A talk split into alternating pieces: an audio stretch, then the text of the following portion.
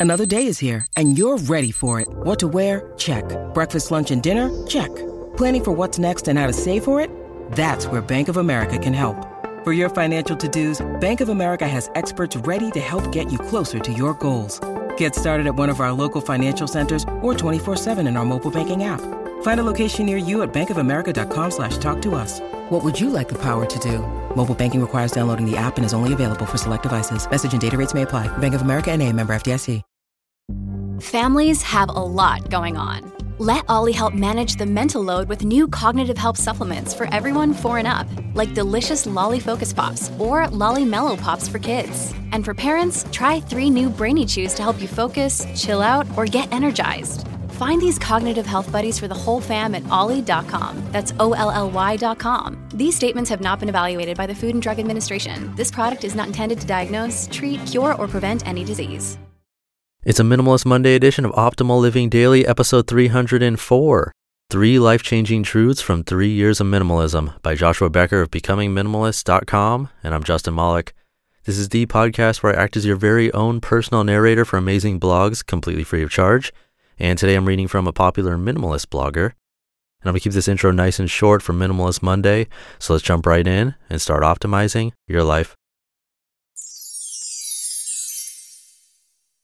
Three Life Changing Truths from Three Years of Minimalism by Joshua Becker of BecomingMinimalist.com. Quote, a mind that is stretched by a new experience can never go back to its old dimensions. Oliver Wendell Holmes, Jr. Over Memorial Day weekend 2008, I became a minimalist. That was exactly three years ago. My journey into minimalism was not entered into as a fad, experiment, or temporary life adjustment nor was it just for the purpose of moving, getting out of debt, traveling the world, quitting my job, or starting a blog. My decision to intentionally live with less was born out of my desire to line up my life's energy with my heart's deepest desires. It was about creating space for faith, family, and friends. It was always a decision that I knew would influence the rest of my life, and I wouldn't trade a minute of it. Over the past three years, we have removed 60 to 70% of our personal possessions. We have removed ourselves from the hollow race of American consumerism and we have changed our habits of consumption. As a result, we have found more time for the things that are most important and have found more energy for pursuing our true passions. In many ways, we have been able to finally start living the life we always wanted to live. This journey towards minimalism has been far more life changing than I anticipated. The possessions in our lives define who we are on a far deeper level than we ever realize, and as a result, the process of removing them teaches us valuable truths about ourselves and about life. As I ponder the past three years and all that I have learned, I think the following life changing truths sum up most of my personal journey. Number one, life is best lived intentionally. I wasted too much of my life living on autopilot. I chased the same dreams that my friends and neighbors were chasing without ever questioning if my heart had a better dream. I followed the advice that was fed to me millions and millions of times through television advertisements, billboards, and internet banners without ever wondering why their products never quite fully satisfied. I compared my life to others using the same criteria that society encourages, without ever determining if the comparisons were adding anything to my soul. I never questioned the life I was living or the assumptions they were based upon. But when I was introduced to the journey of minimalism, that started to change. I began to study the facets of my life with a new lens, where I was spending my money, where I was exerting my energy, and what I truly most valued in life. I was amazed, perhaps even saddened, to suddenly realize that I was wasting my life chasing full closets but empty dreams. Minimalism has brought newfound intentionality into my life. It has searched my heart and revealed motives that I didn't know existed. I've become a better person over the past three years, sometimes through joy and sometimes through tears. But through it all, I have learned better what it means to live an intentional life. Number two, life is about the journey, not the destination. Dreams come and dreams go. Some dreams are realized only to be replaced by bigger and better dreams. Other dreams are discarded only to be replaced by different ones. It seems no matter what happens with your dreams, another one will always take its place. That's just the nature of goals. Over the past three years, I've learned that the richest joys in life are not found at the finish line. Instead, they are found in the journey towards the finish line. Whether studying a new subject, knitting a sweater, or minimizing possessions, those who cheat the process lose out in the end. There's much to be learned about ourselves during the short lives we live, and the truths that mean the most are only found through patience and perseverance.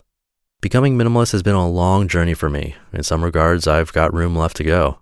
But every time I push further down the trail, I discover something new about my soul.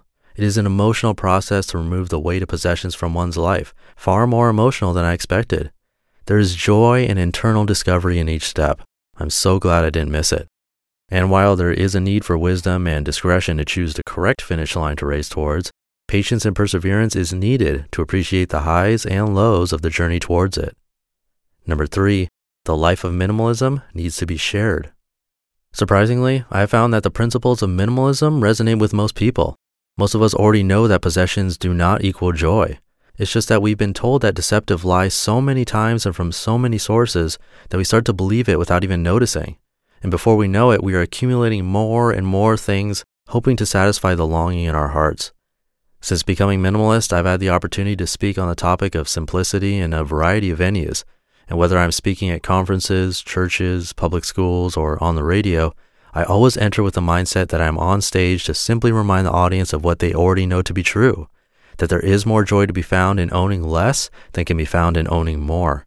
And my hope is to simply invite them to embrace that truth. This is a message that must be shared.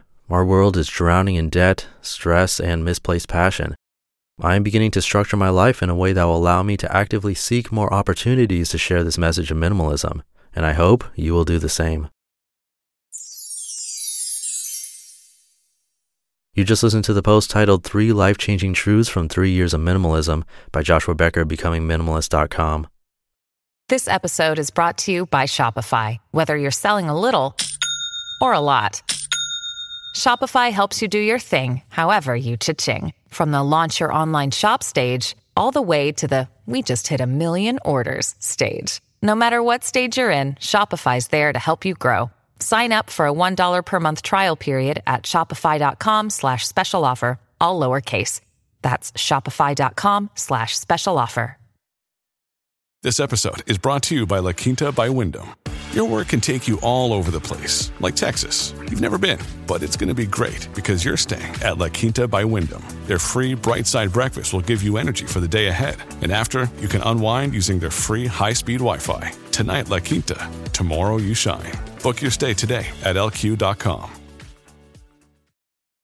And really quick, I'll mention that I'm going to be giving away Tim Ferriss's book, The 4 Hour Work Week, to a random person who helps me out this week.